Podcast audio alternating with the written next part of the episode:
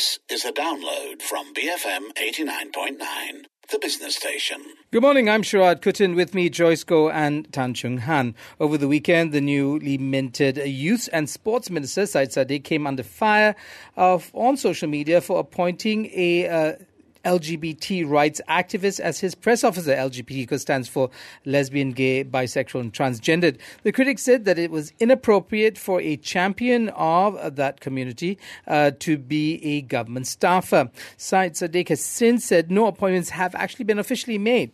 On the line, we have LGBT rights activist Pang Khee Teik. So, uh, thank you so much, Pang, for joining us this morning. I want to begin with uh, Syed Saddiq's uh, response to the outcry. Uh, coming largely from uh, his political opponents. Yeah, um, it was rather disappointing and uh, not surprising at the same time. Pang, could you explain by what you mean by uh, not surprising? So, you, uh, what exactly in Syed Saddiq's message uh, did you take exception to? Okay, so I want to say that this this sounds like politics to us, right? So they have to please uh, certain quarters. They have to uh, gauge their, you know, their movements. And, and I and I find it disappointing that um, when push comes to shove, they will always uh, take the populist stance.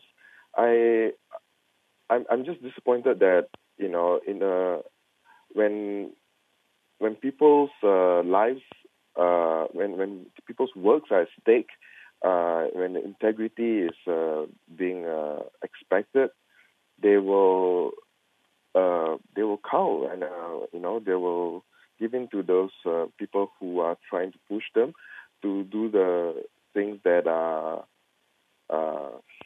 just. Uh, I mean, I just find I just just bewildering. Sorry, I'm uh, I lost for words to this morning.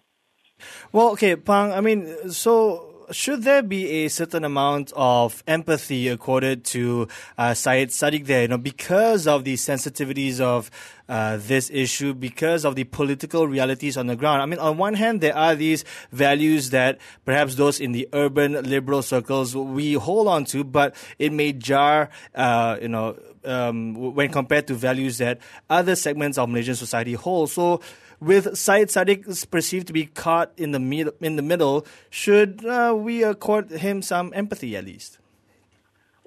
No, no. I mean, we understand the sticky situation uh, politicians are in uh, when having to defend uh, any position they take. I just wish that uh, you know perhaps what he could have done is also to reach out to us, right?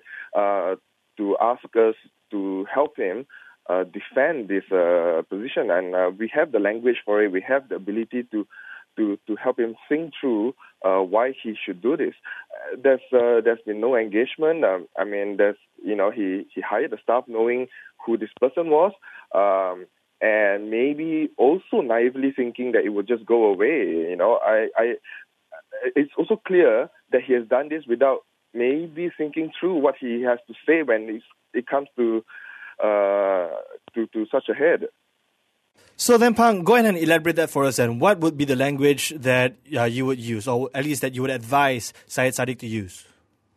Okay, you know, a lot of people are saying that we shouldn't be hiring uh, an openly LGBT person or even an LGBT rights advocate. I think, you know, we have to give credit to the fact that Numan Afifi is open about his uh, being gay and also is fighting for his right to be one. I mean, uh, we all know there might be people who are also uh, LGBT in the country working everywhere. Um, and, you know, for reasons that uh, of our safety and security, many of us chose not to be out and, uh, about it. And this sounds like the position that a lot of people are asking us to be in, right? To say that, you know what, I, we don't care what you do in the bedroom, as long as you just do it, you keep it there, uh, you'll be fine. Just uh, don't don't talk about it. But I think if you're living in a country where you keep hearing about LGBT children being bullied, uh, about uh, being uh, LGBT people being harassed, being extorted, being blackmailed, being being uh, violated, being abused, there's really uh, there's there's really not something to say that there's so much you need to do about it, right? I mean, so I think to Numan's credit, he is trying to do something about it and he's speaking up about it. So, so being an LGBT activist is tied to us. Uh, it's tied to our identity. I mean, it's, it's who I am as an uh, as a as a human being, as a as a gay man. That I I feel that I need to say something about it and, and do something about it. And then to be discriminated uh, at work because I take up this issue is a discrimination of uh, my identity as well because I have to say something. I, I, I think at least the, the fact is that, like all new Malaysians, right, we find that there is, sorry, when I say new Malaysia, like all, like all Malaysians in this supposedly new era, I think we feel that there is hope, there is a chance now to represent the kind of politics in which we are called to be honest and in which we are called to care and in which we are called to actually do something about people who are marginalized. Uh, Pang, sorry to interrupt. Uh, are there laws to protect LGBT rights in uh, employer-employee relations? No, there aren't. The, I mean, no. What, what are you saying? there, there are hardly any uh, uh, laws uh, about discrimination in Malaysia, right? The, to, or avenues, you know, or avenues that they can go to or seek or some help. Okay, so I think, of course, people can people can try to sue for wrongful termination, but you know, um, if you are, if like most uh, LGBT people uh, in Malaysia who are living, uh, who are trying to be quiet about it, uh, because they have so much at stake, and it's not just losing the fear of losing work, right? It's also the fear of losing community and family and and everything else, right? Um, you it, if you go to the courts about it uh, or you take up a case about it, it's going to make it even more uh, obvious, no? So I think most people just let it slide. It's it's it, the condition is just not possible for LGBT people to do anything about it because. Pang, uh, uh, sorry, in the last minute that we have, uh, you were quoted on Twitter saying we voted for Pakatan Harapan because among the five main thrusts of the manifesto is the promise to build an inclusive and moderate nation.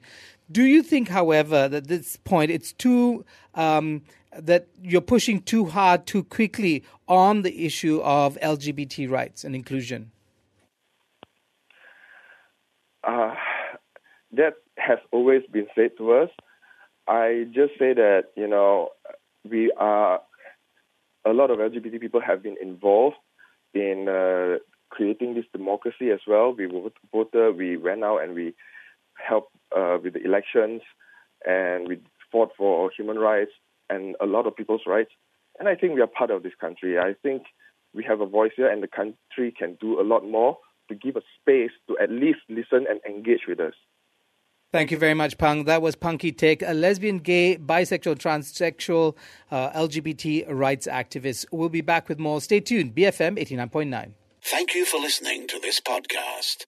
To find more great interviews, go to bfm.my or find us on iTunes. BFM 89.9, the business station.